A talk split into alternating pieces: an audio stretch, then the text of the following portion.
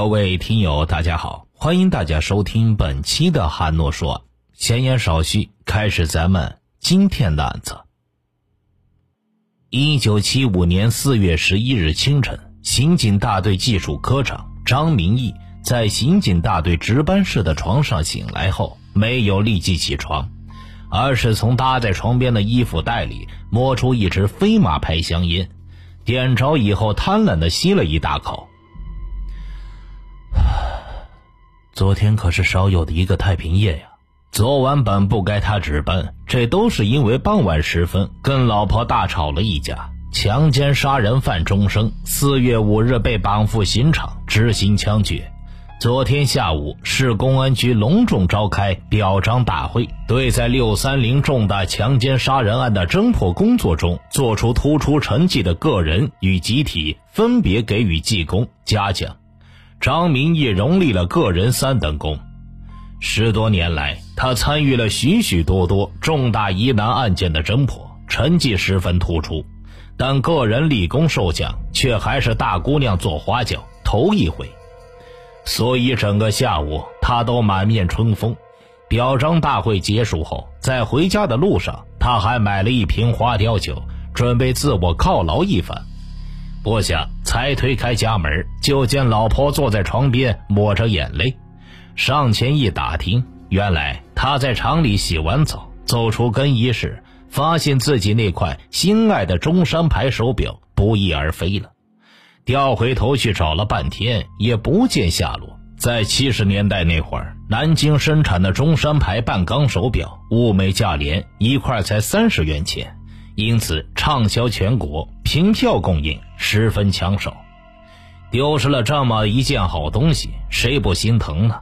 丈夫一回来，她便逼着他去勘察现场，侦查破案。张明义竭力解释：“你们单位也有保卫科，可以让他们帮助找找。”可老婆仍然不依不饶：“你不就是干这一行的吗？自己老婆的事，去一趟也名正言顺啊。”你们是女浴室，我一个大男人怎么进去啊？你别跟我装蒜了！哪次出凶杀现场，你不是把尸体翻来覆去的看个够吗？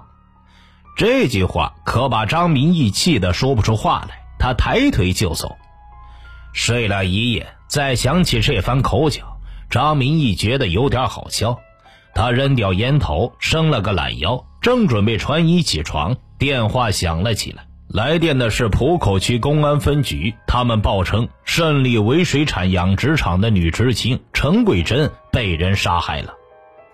胜利围水产养殖场位于靠近长江北岸的一块江心洲上。一九五八年大跃进时，这里曾筑堤造田，但这的地全部是薄积的沙地，内涝又严重，每年汛期险情迭出，粮食没种出多少来。芦苇却一个劲儿的疯长，实在是得不偿失。一九六四年，终于退田养鱼，建了这么个水产养殖场。它四面环水，离北岸最近的水面距离也将近四百米，只有一个简易码头，靠渡船与外界保持来往。等张明义和另外几名刑侦技术人员驱车过往南京长江大桥。赶到胜利围对岸渡口时，朱楠已经等在那里了。张明义等人赶紧上前打招呼：“朱局长，你不是住院吗？怎么也来了？”两天前，朱楠因心绞痛发作住进了医院，昨天下午的表彰大会都没有参加。现在他身上还绑着二十四小时记录心脏跳动节律的仪器。朱楠含含糊糊的嗯了一声。算是答应过了，是呀，住上医院呢，怎么也来了？他自己也有点答不出来，但他心里明白，从一九七三年六幺二碎尸案到前不久刚了结了六三零终生强奸杀人案，自己对杀人案件的侦破产生了一种职业性的痴迷。只要一有这样的案件发生，自己就抑制不住有种亲临现场想去看一看的念头。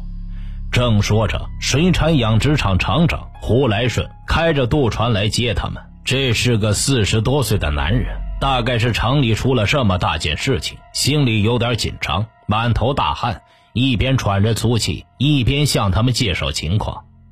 很快的，渡船到了养殖场的那个简易码头。朱南望着在现场附近看热闹的人群，对胡厂长说道：“麻烦你先把现场围观的人都劝走，再把最早发现死者被害的人找过来。”随后又转身对张明义他们说：“你们在现场拉一道线，把人群和现场隔离开来。”朱南在养殖场场部坐下不一会儿，胡厂长就将一名二十多岁的年轻姑娘领到了他的跟前，介绍说道。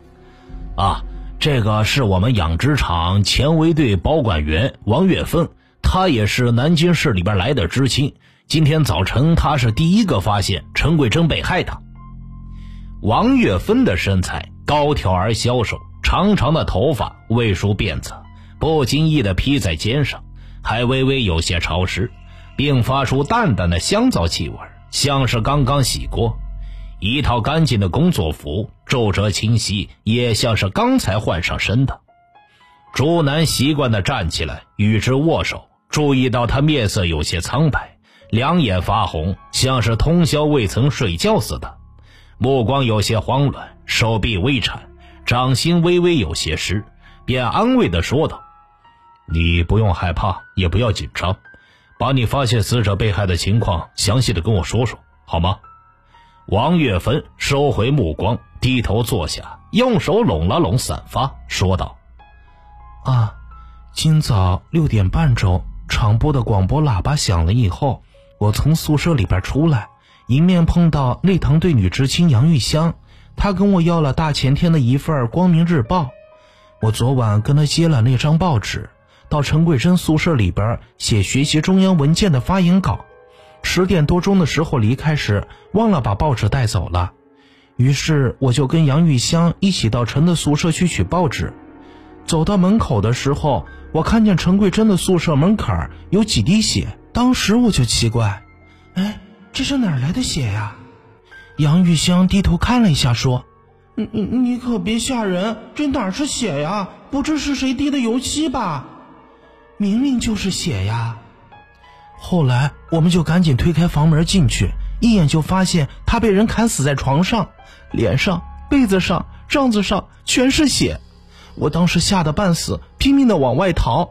杨玉香也跟在我的身后，还边跑边喊杀人了。附近宿舍的人听到了喊声，都跑了过来。后来厂长也赶了过来，叫赶紧把这门关上，打电话报告公安局。是你先看到地上血迹的。朱南听完王月芬的陈述，稍微思索一会儿，语气平和地问道：“是的，你一进门就发现陈桂珍被人砍死在床上。”啊，王月芬肯定地点了点头。那行，谢谢了，我们可能还会找你的。说罢，朱南出了厂部，大步朝现场走去。胜利围水产养殖场厂部南侧有一排坐北朝南的平瓦房，共有八个房间。从东往西数，第一间住着厂长胡来顺，第二间即为陈桂珍被害现场，第三间是由王月芬当保管员的前卫队仓库，第四五六七八间均为女知青宿舍。朱南首先让训犬员高松携犬随他一起进入陈桂珍被害的现场。他走进死者床前，见陈桂珍头北脚南，仰卧在床上，被子仍盖在身上，两手搭在胸前，头、面、颈、肩及两手背有严重创伤，地面有碎骨片、脑浆组织和扇状血迹。他指着死者睡床东北角的地面，对高松说道。那里是凶手杀人时站立的地方，你引导警犬仔细辨别一下嗅源。警犬在高松指示下嗅认了嗅源后，立即兴奋起来。高松摸了摸警犬的头部，在其后背脊上轻拍了一下，放开牵引绳，轻喝一声：“阿克，追！”阿克飞速窜出门外，右拐，一路追至养殖场的木工房，在门前转了几圈。低着头来到九号鱼塘边狂吠一通，又自动转回，直扑集体宿舍边上的一间女厕所。紧随其后的高松立刻厉声将他喝住，心想让你找凶手，怎么找到女厕所去了？他将阿克带回现场，命其重新绣实绣圆，然后俯身将脸靠在他头部蹭了几下，低声说道：“阿克，再来一遍。”说罢，又轻拍他的背脊一下：“去吧。”阿克出门后，依旧右拐，再次经过木工房，追至九号鱼塘边，然后转回，在女厕所边上站住，有些犹豫地朝身后的高松吠了几声。高松打出一个放弃的手势，阿克纵身越过女厕所，继续向南追至女知青同养殖场职工家属平时淘米、洗菜、洗衣服的一块长跳板上，兴奋地吠了几声，自动返回。追至第六间女宿舍门前，又兴奋地吠叫起来。高松让阿克停止追踪，领着他来到朱楠跟前，有些歉意地说道：“局长，这家伙今天状态不佳呀。”朱楠笑了笑，调侃道：“是吗？我看他是过于兴奋，要不怎么竟往女厕所、女宿舍跑呢？”说罢，他左顾右盼的沿着阿克的追踪路线，细细的来回走了一遍。之后，他回到现场，命张明义率领照相、痕迹、法医等刑侦技术人员依次进入现场勘查，自己则找来胡厂长，让他领着自己仔细查看了现场周围环境，并听他详细介绍厂里的情况。将近中午时，现场勘查告一段落。张明义找来朱南汇报，见他独自斜靠在一根树干上。右手紧捂着左胸部，面色灰暗，额上冷汗涔涔。朱局长，你没事了，不要嚷。朱南艰难地笑了一下。那您用这个救心丹了吗？朱南点了点头，摊开掌心，一只小药瓶横躺在上边。说说情况吧。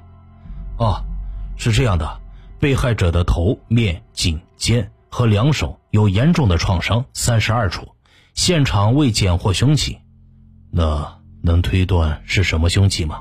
砍状最长为九点五厘米，创角有钝有锐，创向整齐，创壁呈坡状，创口呈菱形，创枪口宽底窄，骨质上有崩折性骨折，下颚有砍划性真皮剥落。哼，怎么，你准备给我开法医知识讲座呀？说简单一些。哦。我们推断这种砍创为油柄便于把握，挥动自如，刃口在十厘米左右的单面木工斧所致。不就是刃口十厘米的单面木工斧吗？怎么听你讲起来这么拗口呢？朱南嘴上这么说，心里对张明义严谨求实的态度、准确的专业术语、科学的表述方式十分的满意。接着往下说呀，张明义犹豫了一下，接着说道。被害者的损伤均为横行，但无重叠砍创，集中分布在头、面、颈、肩部，未检见挣扎搏斗性伤痕，说明凶手是趁死者熟睡不备之际行凶的。哦，张明义接着说，尸检时发现被害者气管内有大量血液液体流出，推断死者系脑损伤合并大失血和血液流入气管阻塞、呼吸道窒息死亡的。那能推断出确切的死亡时间吗？死者尸斑淡薄，尸僵已经形成，但不僵硬。室温摄氏二十九点五度，死亡时间应该是在昨晚十点钟左右。有没有遭到奸污呢？张明义肯定的回答：没有。死者内裤穿着完好，外阴部无污物，阴道图片未检获精虫存在，死者的外表也未发现有怀孕的现象。王月芬在死者门前发现的几滴血迹，你研究了吗？是血还是油漆呀？怎么会滴落在那里的？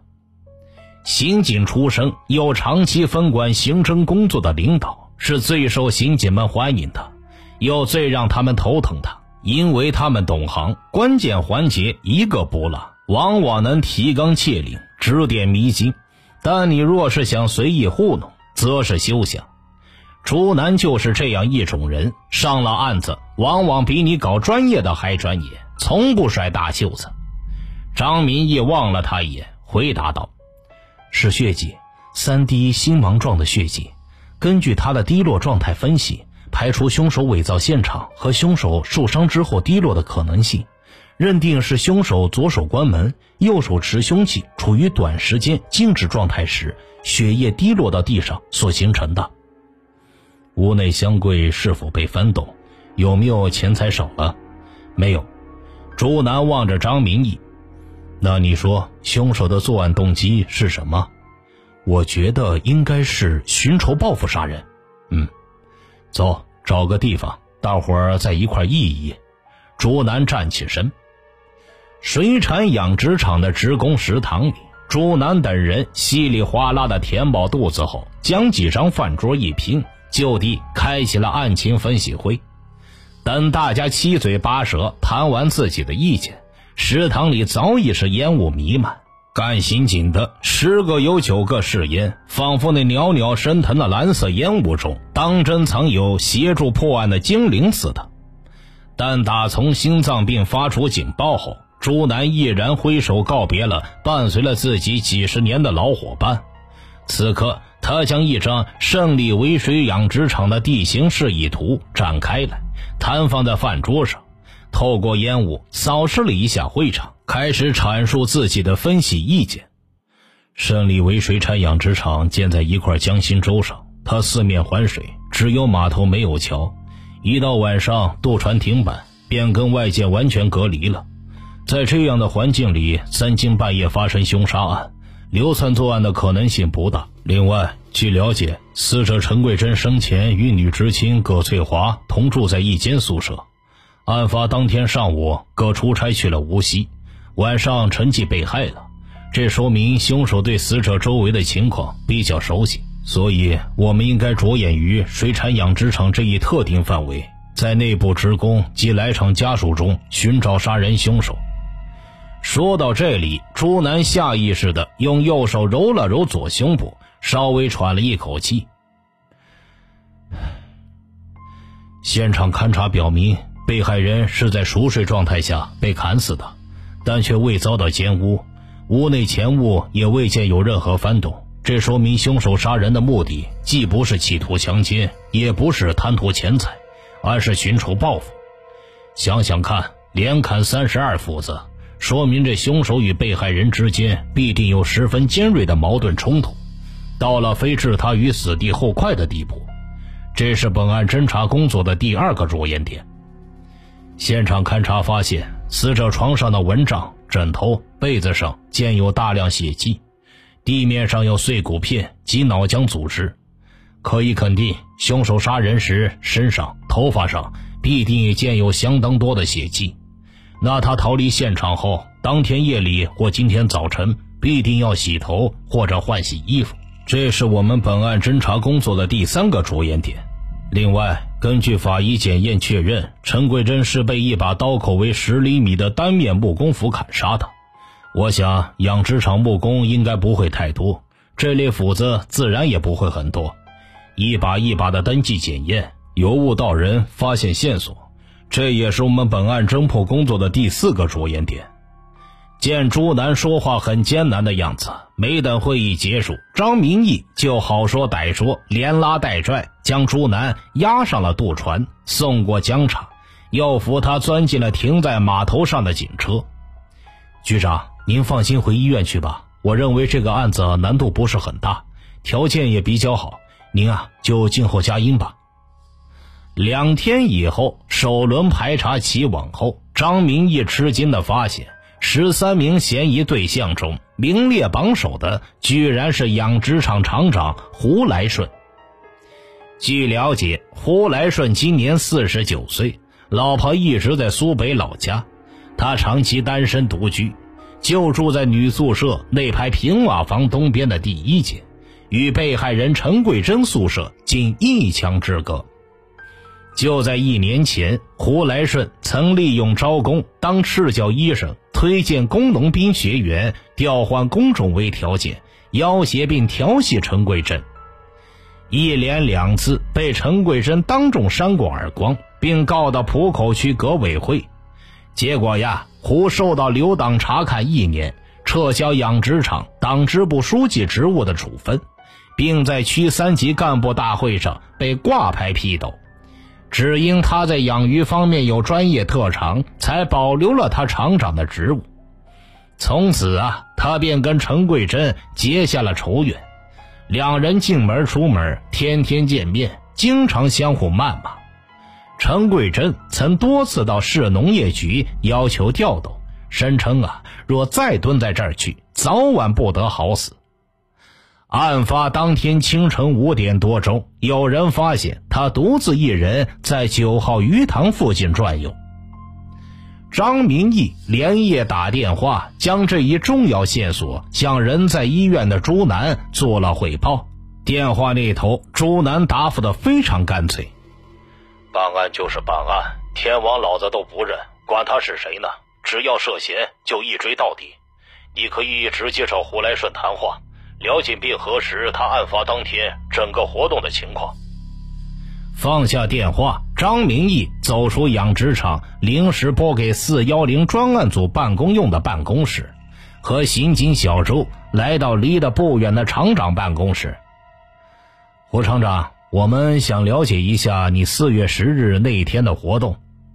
胡来顺像是知道张明义他们要来似的，他先给两位刑警同志倒了杯水，然后叹了一口气说道：“嗨。”你们大概也知道我跟陈桂珍之间的矛盾。要说我对小陈啊是有一些看法，但是矛盾再深，我也不至于杀人呐。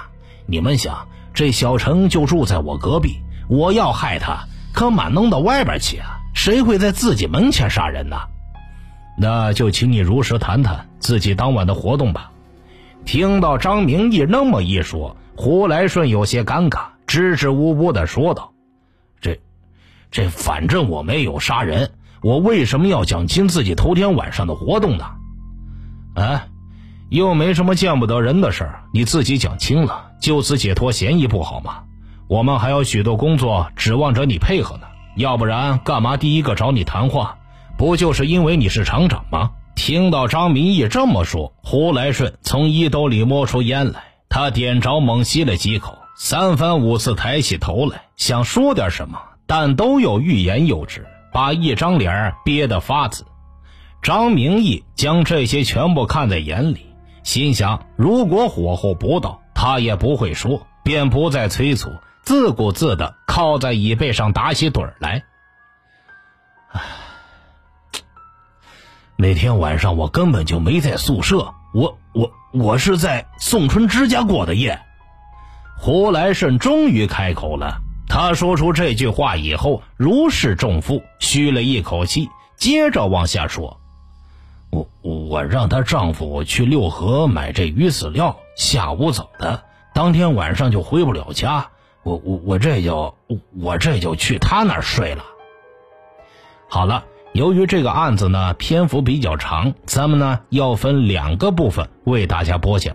听大案要案，观百态人生。微信公众号搜索并关注“说书人韩诺”，即可了解更多精彩故事。欢迎留言、转发、点赞，咱们下期再见。